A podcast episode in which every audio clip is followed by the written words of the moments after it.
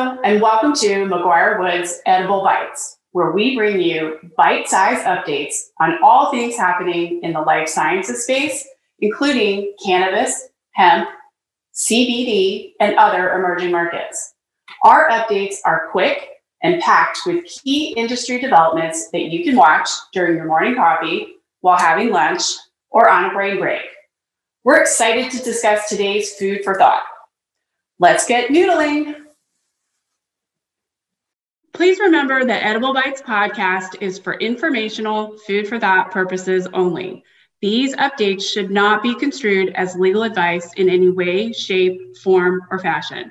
Please be sure to consult with an attorney before being fearless with any legal decisions.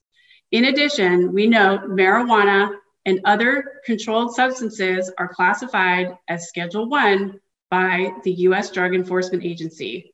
Any content contained or discussed herein is not intended to provide legal advice to assist with the violation of any state or federal law. Hi, and welcome to another version of McGuire Woods Edible Bites. I'm Kate Hardy, and I'm a partner in the Charlotte office at McGuire Woods, and I'm here with my host, Royce Dubonnet, who's in our Chicago office. And today, we're lucky enough to be joined by one of my other colleagues, John Thomas, who's in our Tyson's Corner office, and John is in our labor and employment division of McGuire Woods. And today, the topic we're going to be talking about is weed at work. And no, this doesn't mean taking your weed to work or what you're going to be doing with your weed at work. We are going to be talking about employment law trends and how different state laws for medical cannabis or recreational cannabis might be impacting your employees and how employers should be thinking about some of those laws on a go forward basis. So before we start, I just would like to introduce my colleague, John. And John, if you could tell everybody a little bit about yourself and your practice, and then we'll get going. Hi, Kate. Thanks for having me. I'm excited to participate in this episode of Edible Bites. Um, like you mentioned, I'm in the Labor and Employment Department uh, based out of Tysons, Virginia.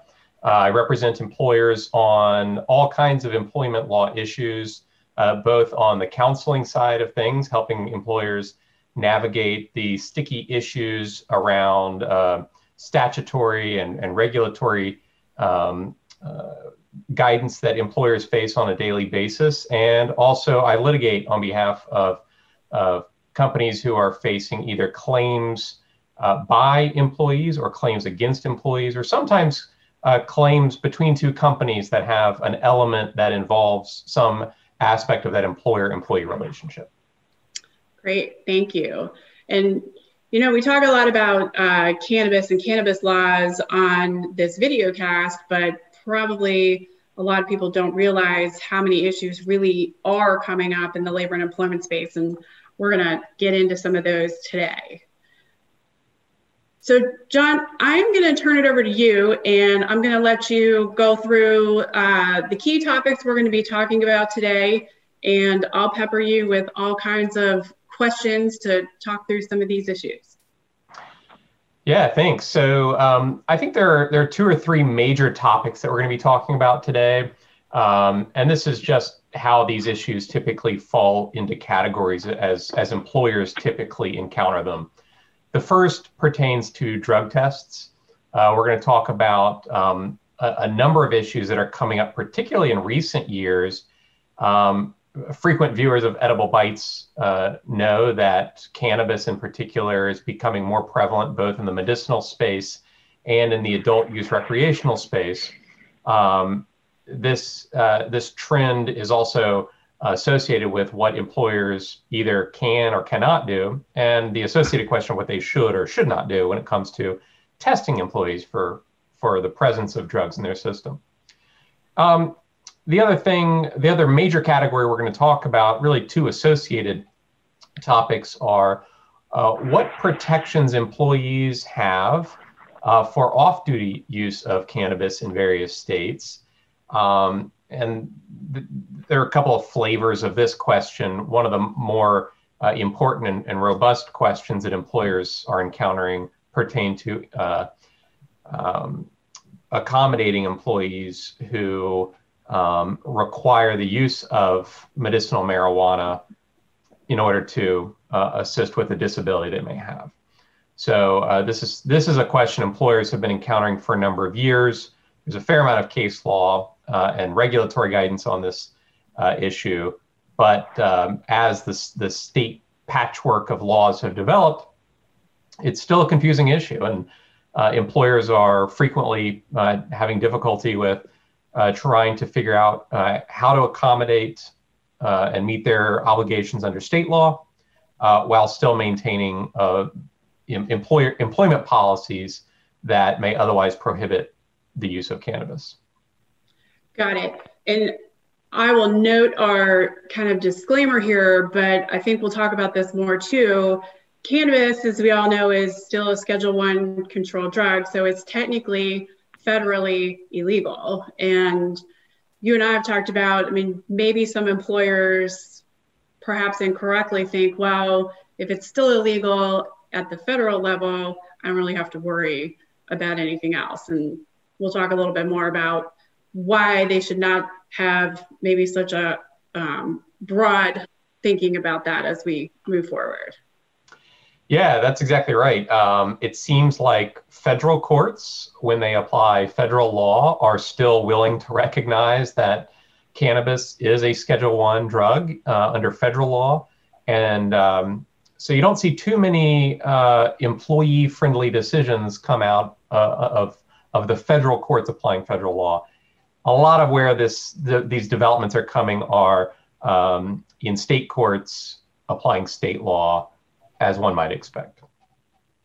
Got it. All right. Well, let's dig in. Let's talk about our first area. What are some of the trends that we're seeing in employment drug testing related to cannabis? Yeah, so there are a number of different um, trends that I wanted to talk about today. Um, we're going to talk about some some legislative trends to either limit or uh, in some way, uh, some other way, restrict testing for marijuana in employees. Um, we're going to talk about some procedural protections that employees may have in different jurisdictions, um, either because they test positive for marijuana or um, some other procedural um, right that employees have when it comes to drug testing. Uh, we're going to talk about the problems that regulators, employers, and legislators are encountering when they're when they're thinking about uh, testing for cannabis, um, and we'll talk about the some workarounds that have been suggested um, re- regarding that. And then we'll finally we'll we'll mention some um, uh, another development that occurred a couple of years ago with respect to how OSHA treats mm. uh, post accident testing. So we can dive right in if you'd like. Great. Um, yep. With respect to uh, the the trends that we are seeing with around the laws pertaining to drug testing, um, this is a really jurisdictional by jurisdictional issue. So it really depends on what what geography your employees are in. Um, that makes it difficult, of course, for employers who operate in multiple jurisdictions, uh, but that's okay. Um, the trends that we're seeing are around um, predominantly prohibiting either pre employment testing for marijuana or requiring um, a test to be based on reasonable suspicion of impairment. We'll talk more about what impairment means or what it doesn't mean in a minute. But for example, you know, we've seen we've seen states such as Nevada basically prohibit uh, pre-employment uh, testing for cannabis. Uh, New York City is a is another jurisdiction, and we'll spend a little more time later today talking about Maine, which is sort of an, a different animal, but it essentially has also um, prohibited employers from testing applicants um, or or even employees, you know, as they're as they're onboarding uh, basically prohibits them from testing for cannabis. Um, now, whether this trend will take root in other jurisdictions or not has yet to be seen. Uh, there have been other jurisdictions that have tried to pass these measures, and they've uh, either they've, they've died in committee or they've otherwise not not passed the state legislatures. Um, I think that it's reasonable to predict based on the tra- the trajectory of other uh, employment laws associated with cannabis and, and frankly, cannabis state laws, um, I think we're going to see more protections for employees. Um, and maybe that will take the, the, the shape of prohibiting uh, or at least curtailing pre employment testing. So, one of the other trends that we're really seeing are these procedural protections that the laws are putting in place for employees. And these fall into a number of categories. Again, they're all state law dependent or local law dependent. Um, but you know, some of the some of the things we're seeing are the legislatures um, requiring in New Jersey, for example, when uh, an employee tests positive for cannabis, the employee is entitled to receive uh, written notice about that positive test, and then the employee has a right to uh, basically provide a, a, a medical reason for why they tested positive, or there are procedures by which the employee has the right to be retested. We're seeing some uh, some developments in that space, and um, you know other places. You know, DC comes to mind where um, basically the the law prohibits testing for uh, cannabis before a conditional offer of employment has been extended to the employee. In other words, you can't just test every applicant for cannabis. You have to make an offer of employment conditioned on them successfully passing a cannabis test before they are, you know, before they can uh, be onboarded. So that, those are some of the procedural protections we're seeing. I think we'll see more of these um, as legislatures try and uh, find that middle ground between protecting employees' rights and, frankly, improving unemployment numbers, with also recognizing that employers historically have had a pretty broad uh, right to exclude people who use cannabis from the workplace. Yeah, and that brings up a just an interesting point too. I mean, because uh, to me, it just makes me think. Sure, when you get a job, I mean, I feel like it was you know you can get your job and you have to be drug tested before you can start but now that's not exactly maybe the way it's going to go depending on the state that you're in so there's different layers that are starting to show up that employers need to be aware of not just follow the hey before you come here you got to go get your drug test here it's not that easy anymore yeah that's exactly right so, John, if I'm an employer, oh, go ahead, Kate. No, you, go ahead, Royce. Oh, we'll edit this all out, by the way. So, John, if I'm an employer and I have a, a pretty large multi-state operation, I've got a dusty old marijuana or drug testing policy. I probably need to sit down and start thinking about, you know, which employees are regulated by DOT, where are my office locations, where am I operating? Yeah, that's exactly right. And I think that the the question should even go beyond just the DOT employees.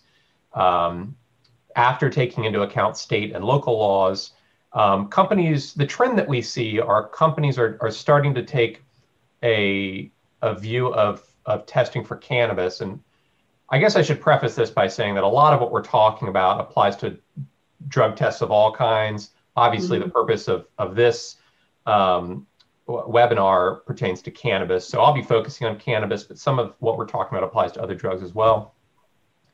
Um, employers, you know, are starting to think a little more critically about number one, why do we want to know whether our employees may have cannabis in their system?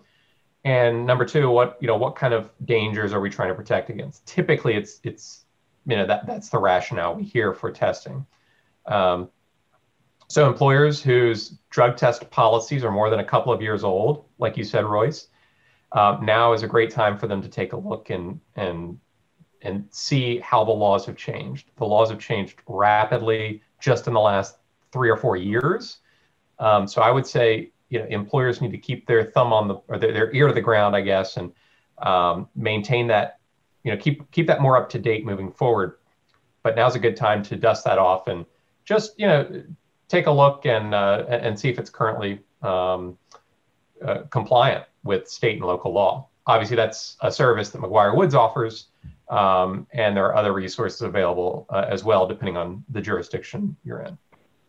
Yeah, I was I was just going to add before we move to our next topic. I mean, I feel like you know you've seen as well when you're dealing with some of these issues on the labor and employment side, the laws are changing so incredibly rapidly.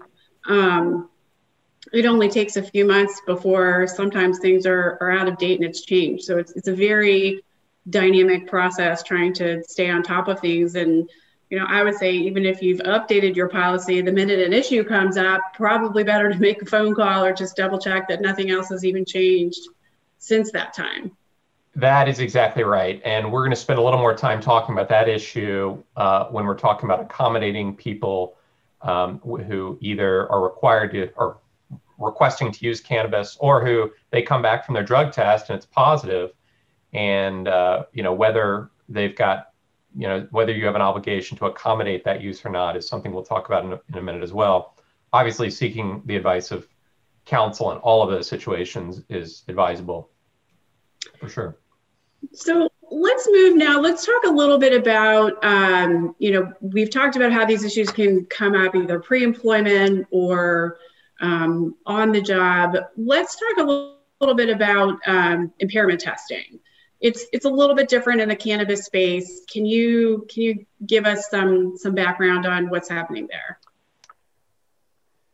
So one of the things that is sort of coming on the market are there are a number of vendors who have developed uh, uh, apps either for a phone or for a tablet that might attach to a wall that can try to test for impairment and um, employers can uh, can go online and, and find these vendors pretty readily. Um, but most of the vendors tend to offer a product whereby employees will uh, solve a simple puzzle um, or do a couple of different visual tests. Um, you know, it might take them between 20 seconds to a minute to do. And basically, what these these tests are designed to do are are evaluate the employee against uh, their baseline in terms of focus, um, attention, um, distraction, etc. The idea being that if we can determine that a particular employee is less focused than they normally are, then perhaps they're impaired in some, some manner. That may or may not be related to their use of cannabis or another drug or alcohol. It might, uh, but it could be for any other reason. Maybe they're, they're distracted. Maybe they're emotionally drained. Maybe they haven't slept enough. These kinds of things. Um, and so the the idea is that if we can use technology to to identify employees that are um, operating at less than their best, then uh, maybe that's actually more valuable to us than you know doing random testing for cannabis, which um, doesn't really tell us much. Um, you know, we talked a little bit about, you know, the fact that cannabis tests don't really tell us anything about whether an employee is currently impaired. And I wanted to mention that even, you know, some state laws are acknowledging that. Um, and some states are also requiring uh, employees or employers to uh, reserve taking adverse actions against employees only once they have a good faith belief that the employee is actually impaired. Now, impaired um, is not often well defined under the law, mm-hmm. unlike, for example, you know, uh, taking a breathalyzer test for alcohol consumption is a pretty well understood concept. The same sort of uh, guidelines don't exist for cannabis. Um, but we're seeing some trends in that regard as well. And because some states are requiring you to demonstrate uh, reasonable suspicion or in some states it's called a good faith belief that somebody's actually impaired, it's possible that some of these uh, tech applications could have um, some uh, some application in situations like that where an employer is really trying to determine if somebody's actually impaired. Got it. And if, if people are interested, I think if you just do a general search for uh, cannabis impairment test, you can probably find a couple that come up. But if this isn't the best example, but if you're if the way I think about it is like you can go in and you get Candy Crush put in front of you, and if you're not doing good, then that maybe says something about um, you know, what your level is on that particular day. Again, not the best example, but it's an application kind of like that, right? I think that where these work, where you're sort of doing a game or putting together, like you said, a puzzle um, to try to give viewers just a little bit of an idea of how to think about these things. Uh, that's right, and of course, it doesn't eliminate legal risk because there you employers also need to realize that employees who may have um, attention deficit disorders or some other uh, disability that may affect their ability to perform the test, um, they might need to be accommodated in a different way. So um, employers should, uh, you know, certainly think about these these tests, but not look at them as a, a panacea to all their legal problems. Yeah, that's a great point. True. Lots to think about. Here's a video of uh, one of the examples uh, of a vendor who offers one of these products, and you can see it in action.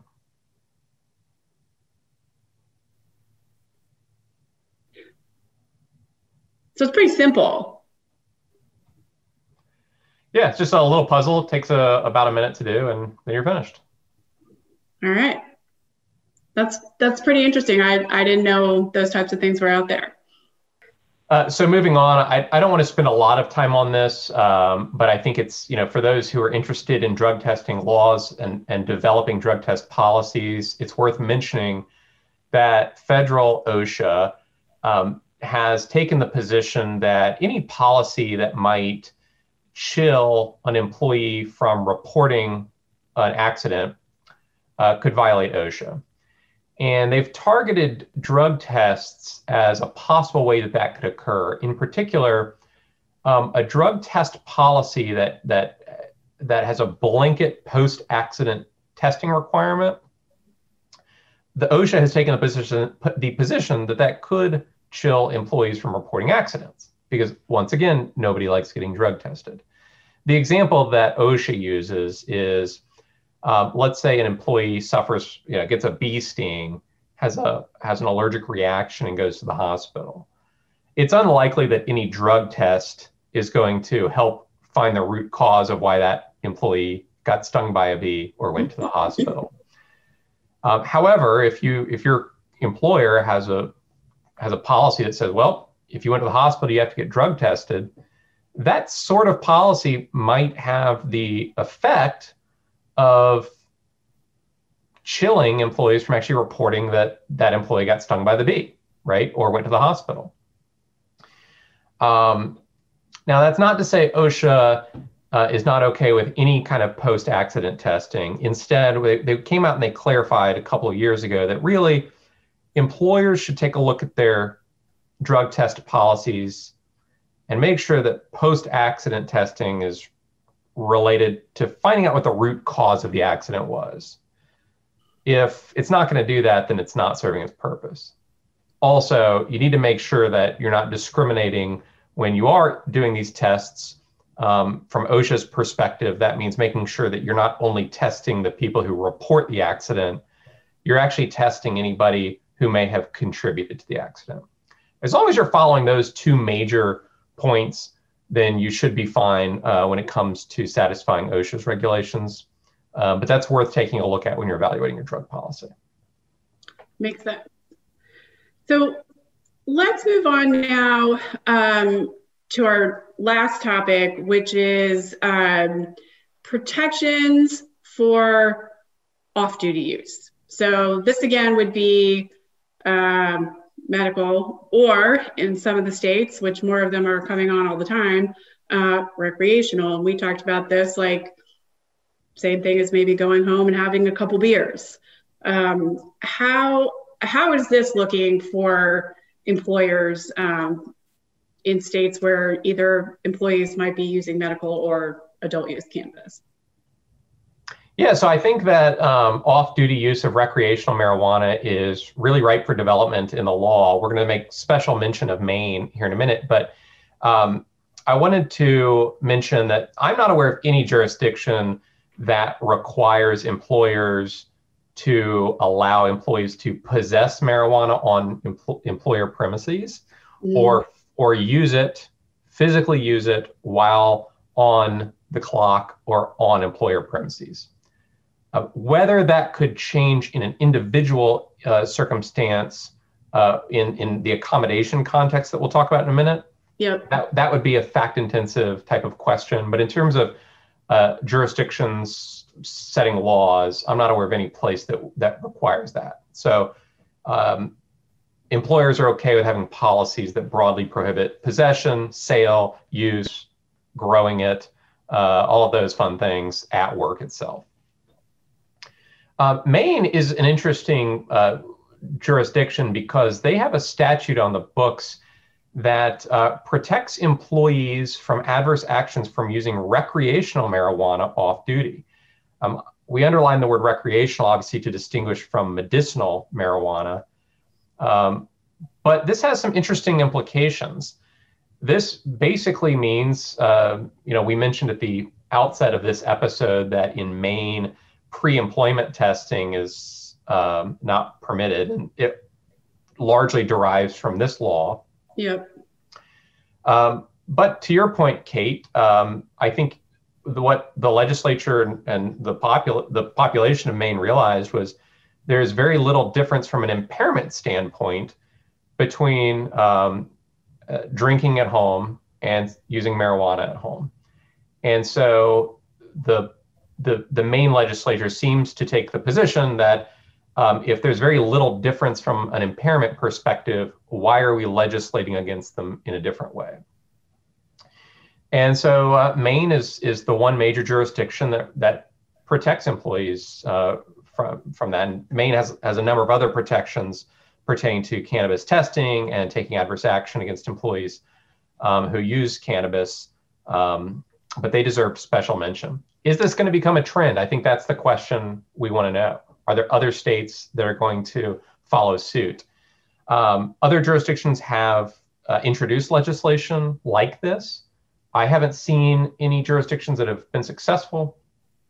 Um, but I think that, you know, like I said, I think that this is one of those areas that we're going to continue to see a push as uh, cannabis use becomes more uh, acceptable under state laws. It's going to be natural to protect employees who are using it but are not impaired at work.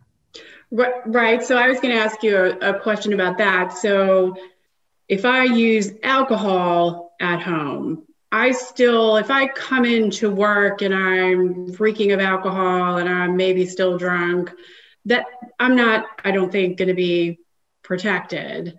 Would the same be true if somebody's using marijuana off duty like if you come in and you're smelling like a smoke shop or um, you know to your point perhaps maybe you are impaired yeah. you're not going to be protected from those types of things. Is that right? Yeah that, that's gen- that's generally correct. Um, the states that do uh, restrict employers from taking adverse action against employees who use marijuana uh, as far as I'm aware, they all allow, or I guess I should say, the, the laws all permit employers to disallow employees from being impaired on the job. Obviously, that makes sense. To your point, it's, it's very similar to alcohol. The question is. Hey, should, yeah, go, go ahead, John, please. Oh, I was going to say, um, and John, to your earlier point, you mentioned that there's no law out there right now that says that employees are allowed to bring their cannabis onto company property. I think that that will have impact or is important important for employers to remember that you know even if there is a employee who may have a valid medical marijuana card or have a valid reason for using marijuana if i'm understanding correctly there's no law that would say that that employee can bring it onto company property the same way they would bring, you know, their Vyvanse or their Adderall onto company property. Well, actually, that, that's what I w- was mentioning with respect to um, it, there could be a, a, situation in an individual instance where you might need mm-hmm. to accommodate an employee. Uh, okay. In, in other words, the laws the laws generally say, yeah, employers aren't required to allow employees to bring cannabis onto the company property. Um, I don't want to categorically say that that is always the case because I could see a situation where, um, you know, a, an employee is required to be accommodated um, in such a manner, and perhaps there's something about the work environment where um, you know they're you know let, let's let's say they're prescribed cannabis for anxiety attacks. Um, and maybe there's something about the environment of the work where, um, you know, it might take them an hour to leave some, you know, in some work environment before they could leave the company property, obtain their uh, their medicine, and use it. I could see a situation where potentially an employer uh, and an employee might determine that a reasonable accommodation would exist where uh, you know they w- might want to make an exception. However, employers, of course, are also mindful of the fact that cannabis is a Schedule One drug under federal law.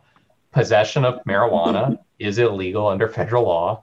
Um, and so, while I think that those would be um, uh, unusual circumstances, um, I think it's worth employers just thinking about that next step rather than going to the blanket policy. That's interesting and a, a good segue into just talking a little bit more about accommodations and what what may or may not be required in a state. Yeah, so it's interesting. Most employers are familiar with the Americans with Disabilities Act. This is the federal law that requires employers to accommodate employees who may suffer from a disability in order to allow them to do their job. The questions started coming up about what happens when an employee suffers from a disability and using cannabis would alleviate that. Um, there have been a number of cases in various jurisdictions, and the legislatures have started to go ahead and include the answers to these questions when they actually pass the laws, which is generally helpful for employers. Uh, but it's uh, every state is different. Um, I didn't go through and, and, and count which states require accommodating for cannabis and which ones do not. But let's it suffices to say that there are a bunch of states on both sides of that spectrum. Um, and this means that in you know an employer might have a duty to accommodate one employee's use of medicinal marijuana because they live in one state, and their colleague living in a different state um, a few miles away, the, the same employer may have no duty, duty to accommodate that. And so again, this goes goes back to our earlier conversation about um, understanding where your employees are working, which state and local laws apply. And frankly, the best advice that anybody can can have in this situation is when a question comes up, don't just default to looking at your policy that may be two or three years old. Go ahead and pick up the phone, call your favorite labor and employment lawyer. It's a fact intensive question. Um, and it's going to be it's going to be worth spending a few minutes talking to a lawyer about that to get some uh, personalized advice because every state is different. Right, and we'll have to we'll have to watch how the law. I'm sure you know as we move along, there'll be more case law that develops um, as employers may or may not call somebody before they make a decision about how to handle this. And I, it's tough, I think, for employers who are in several different states. Uh, really have to make your HR managers aware that they need to stop and hopefully ask for some advice before moving too quickly with a situation like this. Yep, that's exactly right. Okay, great. Well, we have talked about a lot of different topics today that are important considerations for employers uh, in, in any state where you may have either medical cannabis programs or adult use cannabis or both. We've covered trends in employment drug testing, what to be thinking about, how to think about that testing. We've talked about trends in protecting employees who may be using cannabis when they're not working. We've talked about different ways you can test folks for potential impairment that are outside of you know the normal types of drug testing that we would do and we've also talked a little bit about employee rights and considerations under the ADA. It's a lot of different things to think about. So let's let's move to food for thought. John, walk us through, could, the key takeaways for some of the things that we've talked about today. Yeah, so I think that uh, any employer who really wants some key takeaways from today's presentation, um, you know, on a, on a high level, the first thing is that employers should take the time now to revisit their current drug testing policy if they have one. Realize that this is a very state law dependent issue. And so there's no such thing as a one size fits all drug testing policy, um, a policy that an employer uh, borrowed from uh, from another employer or found online or something like that may not satisfy the laws in the states where that employer operates. Um, and don't rely on something that that's very old. Um, this is a topic that is quickly changing, and employers should be reviewing these um, routinely to make sure that they are staying compliant with the laws as as quickly as the laws are changing. Um, that's you know from a policy standpoint, I think that's uh, uh, probably the, the, best takeaway.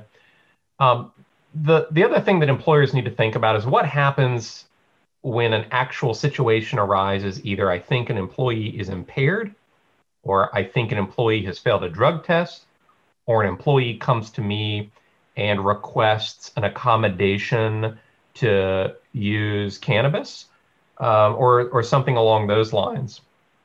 And the, the, the best advice is uh, seek legal advice in all of those circumstances, um, not just because these are very fact dependent situations that, that really are going to require a, a fair amount of analysis to get you to the right answer but also again because these laws are changing so quickly.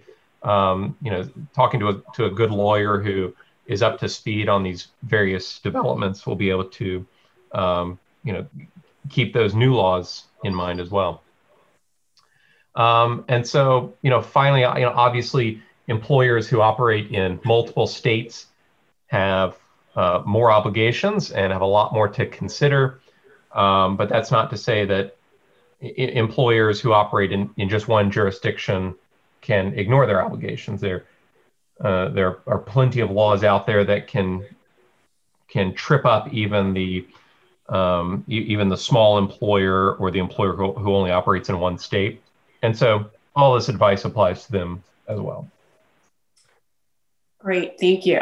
And this is definitely one of those areas where following sort of the tried and true or the methods that everybody's sort of used to for some of these issues may not be what you want to be doing to your point just because of how quickly things are changing in each state. And definitely much better and worth your time to call up somebody with your experience to to talk through the best next steps yeah, that's right. Uh, we certainly advise a lot of employers on um, not just drug testing policies, but also responding to these types of inquiries, either from government agencies or employees. And uh, we can also advise employers on, you know, what are some options to um, to test employees' impairment as opposed to their potential previous drug use um, to really gauge uh, an employee's fitness for duty if that's a concern to the employer. Great, excellent. And John, we really appreciate all of the insight that you've given us today on these issues. I'm sure at some point maybe we'll we'll want to do an update. And before we go, uh, let me just put up your information for folks to have. Uh, of course, they can look you up on the McGuire Woods website. Uh, but if you could just remind everybody about your your background real quick and what you do and where to find you, that would be great. Yeah, thanks, Kate, for inviting me. I really enjoyed it. Um, so, uh, if I didn't mention at the beginning, I'm a, a labor and employment lawyer who represents uh, management or employers on a spectrum of employment laws, including the topics that we discussed today. I'm based out of the uh, Tyson's Corner, the Northern Virginia office of McGuire Woods. Um, and uh, my contact information is available on the screen right now. And um, if anybody has any questions, I'd be happy to field them. Thanks, Kate. Thanks, Royce. Great. Thank you very much. We Great. appreciate. Oh, sorry. oh no, I was just going to thank him. all right. Well, thanks, John. We appreciate everybody's attention. Uh, you all can find us out there on the internet if you have follow up questions. And until next time, you can noodle on that. Thanks very much.